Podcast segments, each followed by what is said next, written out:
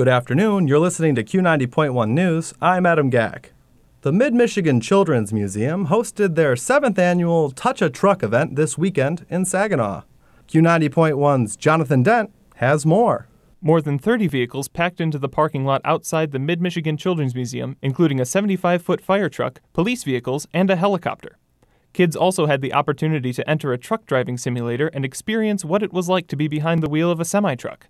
Kay Reimers, the volunteer coordinator for the museum, said it was a fun filled day for the whole family. It's a chance for kids just to explore these vehicles and see what's inside of them, see what makes them work, and of course, honk the horn.